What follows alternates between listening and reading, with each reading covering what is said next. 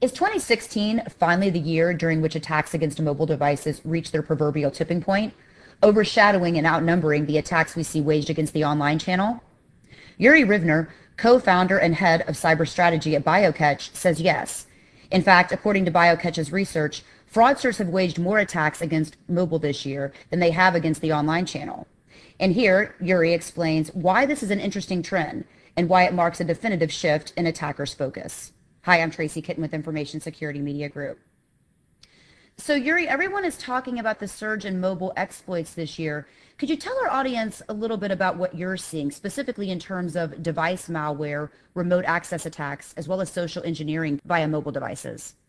Hi, Tracy. Yes, certainly. So I would say that if we think about device uh, uh malware, mobile device malware, we're seeing more and more uh, overlay attacks, specifically on Android devices.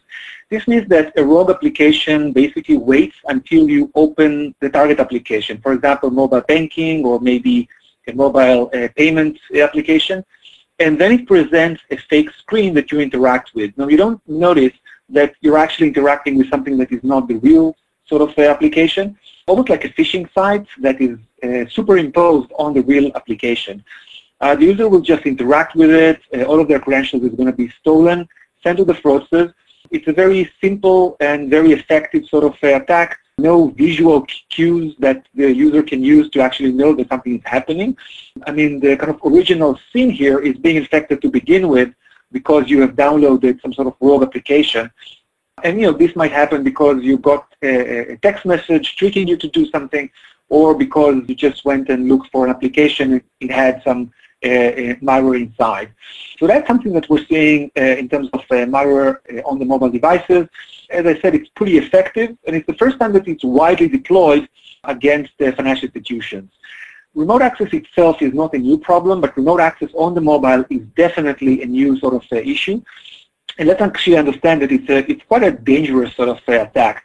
I think it was actually made famous because of Pokemon. Before Pokemon Go was released, a couple of days before it was released, and everyone was kind of expecting this and waiting for this and, you know, just waiting for the actual release to happen, a specific rogue application masqueraded as the Pokemon Go app uh, on the uh, Google Play environment. And essentially, uh, people that downloaded that application were immediately infected with a full remote access sort of malware or Trojan. What, what the remote access uh, allows the attacker to do is pretty much anything. They have full control over your device remotely.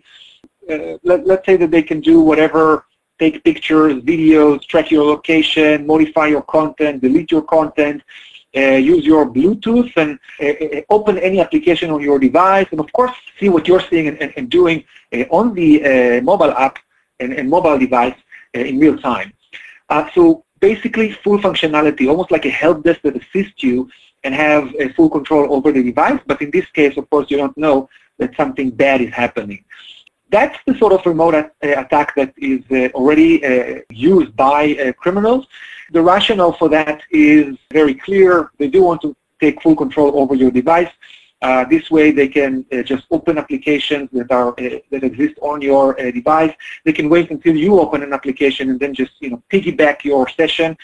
Full control, I think, is, is pretty uh, straightforward. The interesting thing is that a lot of payment applications trust the device. So essentially, if you come from a trusted device, it's almost like proof that it's you. So they're not going to bother you with anything extra. Sometimes they don't even ask you for extra passwords even if you move money to a new beneficiary and things like that, because you are coming from a trusted device and all of the risk controls are saying that everything is fine. So essentially, once you have remote access on a mobile device, it's almost game over, and it's, it's a real uh, risk that is already happening on mobile uh, platforms. Social engineering via mobile, so some of it uh, is related also to uh, remote access because it's very easy to trick the user to actually install remote access on a mobile device. You just say, you know, here we're, we're from your uh, mobile carrier.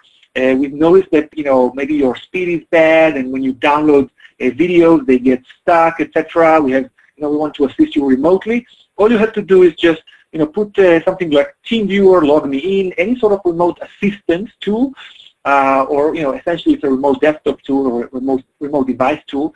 And on your device. So, you know, just follow this process. You know, maybe we'll send you a link or maybe you just, uh, you know, uh, uh, uh download uh, the application from the App Store and then, you know, give us remote access so we can, or remote assistance mode so we can assist you remotely.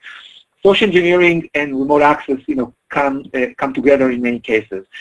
Separately, social engineering can also be used, you know, in many other uh, sort of uh, occasions. Just think about receiving SMS messages or, you know, opening a website that, that has been compromised and viewing, viewing it on the mobile. The opportunities for social engineering on the mobile are far greater than on the PC because mobile is still a new environment.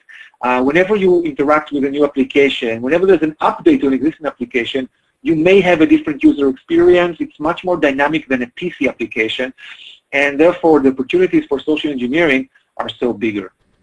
You touched on this a little bit, Yuri, but perhaps you could expand a bit. To what do you attribute so much of this surge? Is it because we've seen this explosion of Android devices that maybe aren't as secure? I actually would go back to the uh, opening remarks that you made, and in 2011, I think, uh, like the entire industry predicted that you know 2011 would be the year of mobile malware. That's going to be where it will explode. And I think uh, uh, from a technical perspective, it was probably right because the technology was already there, but we haven't seen that, and we haven't seen it uh, ever since. But it is changing now. An example would be one of the banks in uh, Spain that we work with, and essentially the functionality that uh, banks are, are, allowing now on mobile devices is the same. So same limits to send money transfers to new beneficiaries, the same sort of uh, controls. And essentially, that's the first time that banks are doing this sort of, uh, you know, let's just add the same functionality to the mobile channel that we do for uh, the online channel or, or, telephony. So once the fraudsters figure out that it's the same sort of functionality, but at the same time that the PC uh, channel is more protected, there are more uh, security programs related to the PC, there are more uh, technologies that are uh, guarding the, the online banking from all sorts of uh, perspectives, for us is, you know, do the math and say, you know, if, if we can do the same sort of product functionality on a mobile banking application, and we can use this sort of malware, uh, let's say overlay, overlay uh, malware, remote access attacks, etc. Why don't we just do that? Because chances are the mobile channel will be less protected than uh, the online channel. So I, I, think that it's a matter of uh, definition because we kind of thought that there's going to be a tidal wave as early as 2011, and we didn't see it. And now we're seeing like a turn of the tide. And the reason is that the vulnerability has always been there. The potential of attacking the mobile device has always been there. There's nothing new in these attacks. It's not that now they have some tools that they didn't have uh, five years ago. But now the functionality is there. The business justification is there. And what we're going to see is very, very quickly the entire fraud ecosystem and the dark underground realizing that, you know, now they have to focus on the mobile and, you know, just do the same thing that they've been doing for a long while on the PC environment, just do it uh, on the mobile environment. Mobile, uh, by definition, is not uh, immune to uh, these sort of attacks. And uh, that's why we're seeing this sort of uh, shift of, of the tide uh, uh, nowadays. And essentially, if I kind of summarize, it's the change of functionality. Now that you can do everything on mobile devices, the attacks will uh, follow. So Yuri, how can organizations use behavioral biometrics to help mitigate some of these threats? All right, so let's explain what behavioral biometrics are all about. The idea is that when people operate a device, when they hold the device, touch the device, when they scroll or swipe, when they basically interact with the mobile device, they're doing it in a very individual way. Different people just do it in a different way, but very consistently. So everything about the way you hold the device and interact with it uh, is, a cert- is a certain uh, a set of parameters and characteristics that is associated with you. The idea is to find out, you know, these characteristics and find out, you know, which specific characteristics are very consistent for the individual and also very unique, like the, the characteristics and the parameters that, that you have where, you know, other people behave in a different way. Once this has been established, uh, essentially it's a kind of a profiling process that takes several sessions, there's a good, robust profile for that specific user. Uh, we call it a cognitive signature for that specific user. And then you can start asking questions about, okay, we see a user uh, connecting now. Is it a regular user inside that account? So essentially, it's all about understanding what is the regular behavior, and then uh, finding out if this uh, specific activity is in line with the baseline of, uh, of characteristics and parameters for that specific uh, individual. It's not just you know behavioral biometrics, it's also uh, cognitive attributes. Cognitive attributes is the way you interact with the application. So, you know, different applications, uh, you know, operate in a different way. And the way you interact with applications, you, you, you, in many cases, develop a habit around the way you do it. In terms of, you know, the, the way you scroll inside the application, the way you correct typos in the application, the way you paste information in the application. Pasting, for example, on, on, on iPhone, you can uh, uh leave your finger on the iPhone and then uh, uh, it will, you know, pop up a question, hey, do you want to paste? or you can double click on a certain point and it, you know, it will ask you, do you want to paste? There are several ways to do the same thing, and people develop a certain habit around the interaction that they have uh, with the application. So by combining all of that together, there's a way to build a baseline of the regular user uh, behavior.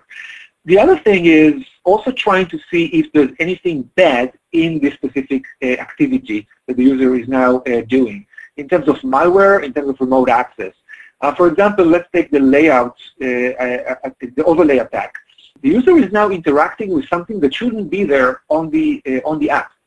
And by analyzing what users normally do at that point versus what is now happening, behavioral biometric capability can say that this specific activity, even if we don't know much about the user, is abnormal because the user is interacting almost with a phantom sort of uh, user interface that is not supposed to be there at that point. That's, that's like a, a very effective tool against social engineering and overlays and these sort of malware attacks. Uh, in terms of uh, remote access, it's simply different. When someone is controlling the device remotely, their interaction is very different than the regular user interaction, and it's uh, something that the behavioral biometric technology can actually uh, find out. So detecting RATs, remote access, uh, is very important and it, it, can be done with the behavioral biometrics. The two main characteristics of behavioral biometrics are, are the fact that behavioral biometrics are continuous. It's not just that you, you know, put your finger, uh, let's say, uh, on a specific point and then you're verified. It's a continuous monitoring of the activity from the time that the application is open until, you know, basically the time that you close the application. Whenever you interact with the application, the monitoring exists. And think about remote access. In many cases, what happens is that, you know, let's say that you were tricked to install remote access on your mobile device. The attacker will wait until you log in. Maybe they will actually ask you to log into the specific application. And after you log in, which means, you know, you pass the initial verification, the initial authentication, which could be, by the way, biometric. It could be fingerprint. It could be face recognition, voice prints, whatever. Or it could be just by trusting the device. After that, the remote access attacker begins to uh, operate inside the application, move money, etc., etc. And the idea is that you don't just need to focus on a specific point uh, where, for example, logging is happening or a specific activity is happening, but the entire session end-to-end, and this is one of the capabilities of behavioral biometrics. It allow, allows the application to do continuous uh, authentication. The other thing is frictionless, and that's obviously very important for mobile devices mobile applications. No one wants to make the security very cumbersome and uh, bothersome for users. And behavioral biometrics are completely frictionless. You don't have to do anything specific. You just need to act normally.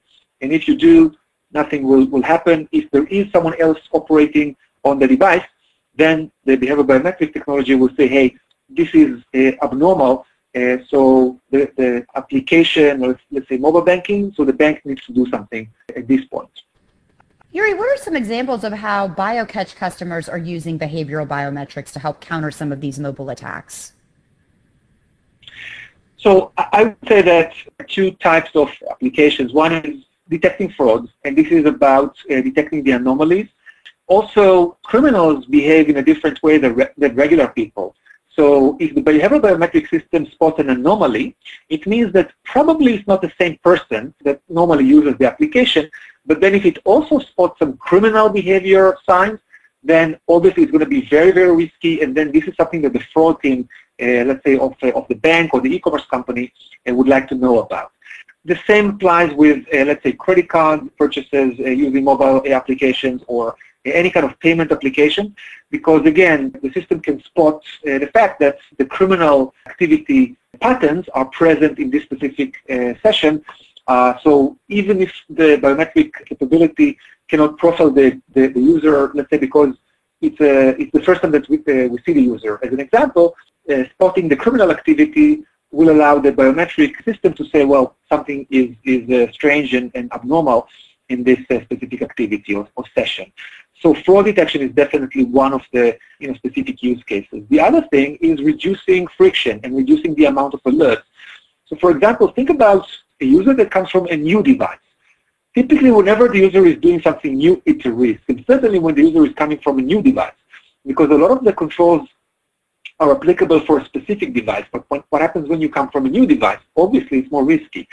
But if uh, the behavioral biometrics actually say, hey, Tracy, you're coming from a new device, but it's you. It's, it's basically your same behavior, then the, the, the, let's say the bank, if it's mobile banking, the bank can reduce the friction and the amount of additional controls because the user has been verified. Uh, so they're not going to bother you, uh, uh, you know, take you through a lot of uh, hoops in order to prove that you're really Tracy and essentially enable you to use that uh, new device because you behave in a, in a normal way. I would say that the last thing is just adding more functionality. Typically, mobile banking and any sort of uh, mobile uh, app, there's a constant need to upgrade and add more and more functionality. And there's always a risk management, uh, it's always a risk management decision because you want to add more functionality, but you're concerned about the risk that this might pose um, behavioral biometrics allows to do this sort of balance because there's not going to be any new friction that you, you uh, impose on the users. You can add that uh, additional functionality. Actually, it will mean that there's going to be more interaction, more sort of uh, opportunity to know if the user is behaving normally. So it's a little bit counter uh, sort of intuitive, but the more functionality you add, you're adding the risk, but you also add more, you know, uh, uh, sort of a better opportunity to um, understand if this is the regular behavior uh, of the user. So that's why adding new functionality is another sort of driver for uh, BioCatch customers on the mobile uh, on the mobile front. And, and the idea is, you know, once we have a technology that allows us to track the user behavior and tell us, hey, is this the, the right uh, user, we can then uh, use it to add more functionality.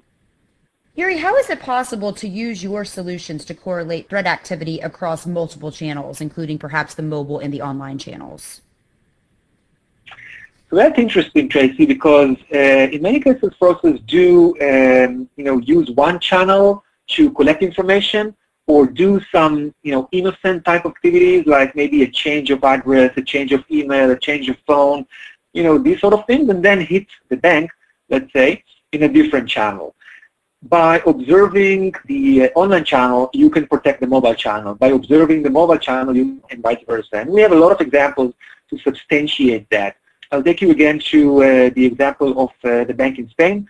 So currently, we are detecting e-commerce fraud by analyzing the online channel because uh, as a preparation to do some, you know, online shopping fraud with uh, the debit cards of the bank, they first go and collect some information and, you know, uh, maybe change some of the information uh, online so it will be easier for them to actually do the e-commerce fraud. Maybe they will uh, even uh, change the uh, address uh, online and then they would call the bank and say that they have lost their credit card and can they get a replacement. They already did the, the address change in, in a different channel.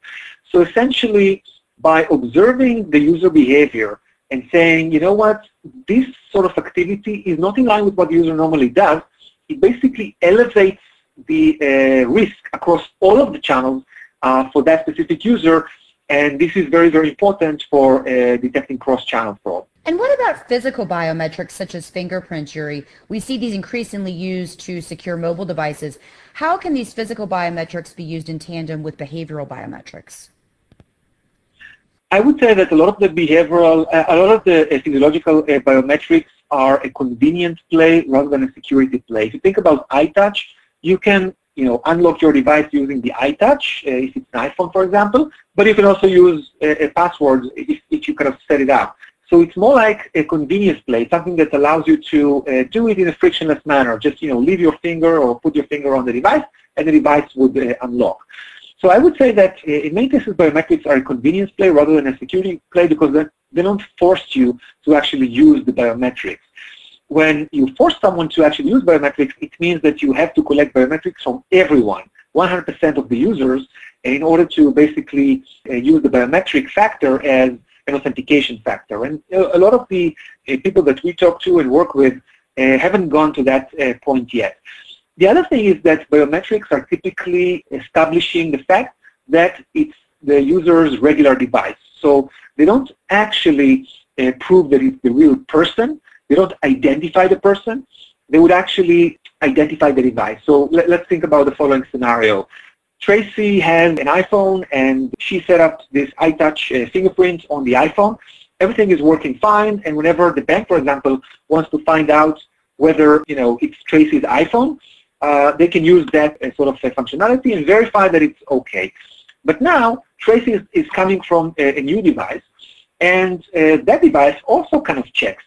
Is it Tracy or is it a fraudster that simply compromised Tracy's iTunes uh, password to go download you know, the mobile banking application on a different uh, iPhone that they control and using you know, the iTunes uh, password for Tracy, just set up a, a fingerprint on that specific uh, iPhone.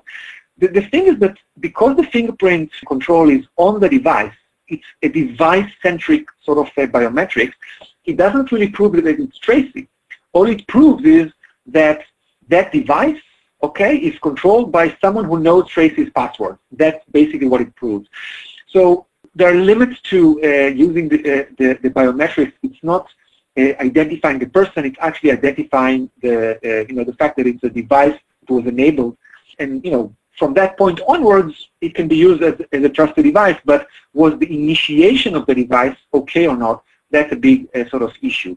So I would say that new device versus existing device is one sort of you know interesting uh, perspective around uh, physiological biometrics. The other would be malware, remote access, via social engineering. So for example, I could trick the user to, let's say, again, go to the uh, mobile banking application, authenticate themselves with uh, their face recognition. Now that they're inside, I can pretty much do anything with it. That's why behavioral biometrics and physiological biometrics, you know, it's not like behavioral biometrics would replace uh, the, the, physiological biometrics. It's more like closing gaps and you know working together and uh, supplementing each other. The physiological biometrics are uh, extremely strong, especially when, when we talk about uh, the fact that they make sure that the device is consistently used by the same person who did the initial enablement, let's say. That's very, very strong because the fingerprint is left on the device and it can be used time and again. Uh, but the behavioral biometric, for example, can establish that the initiation process was okay. And the person that actually started to use the application is indeed Tracy. So then it helps binding uh, the, the, physiological biometrics later on on the device and say, yeah, so we now know it's Tracy. And uh, whenever uh, we're going to check the fingerprint or the voice patterns, whatever is on the device level, that's going to be okay. So it's almost like saying biometrics are typically device level and the other biometrics are cross-device. It's, it's, it's user-centric versus device-centric, and that's why they're very complementary. And so, Yuri, before we close, let's just expand there a little bit. So, are you saying then that when it comes to these threats that we see being waged against physical biometrics, um, that some of the continuous authentication that's used through behavioral biometrics can actually help to mitigate some of those risks, especially when it comes to using a new device versus an existing device? Yes, exactly. So new device versus existing device is one sort of gap. And again, it has to do with the fact that when you enable a new device, you don't really know it's the real person. That's like one sort of gap. The other gap is the fact that uh, physiological biometrics are not continuous and behavioral biometrics are continuous.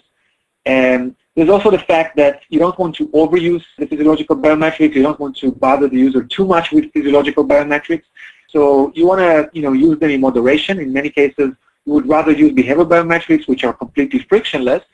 Uh, and then at a, some, at a certain point where the risk is high or uh, you know the activity is very, very risky, then you want to use uh, physiological biometrics. It's, it's, you know, these are two different layers uh, almost, and essentially uh, support each other. Well, Yuri, I'd like to thank you again for your time today. We appreciate it. Thank you very much. Again, we've just heard from Yuri Rivner of BioCatch for Information Security Media Group. I'm Tracy Kitten.